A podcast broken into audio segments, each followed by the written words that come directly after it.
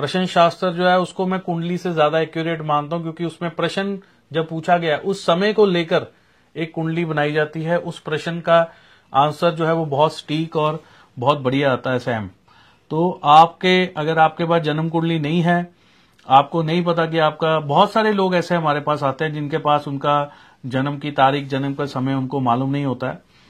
तो फिर हम उनके लिए यही सब करते हैं। या तो उनका प्रश्न लगाया जाता है या किसी न किसी तरीके से उनको बताने की कोशिश की जाती है।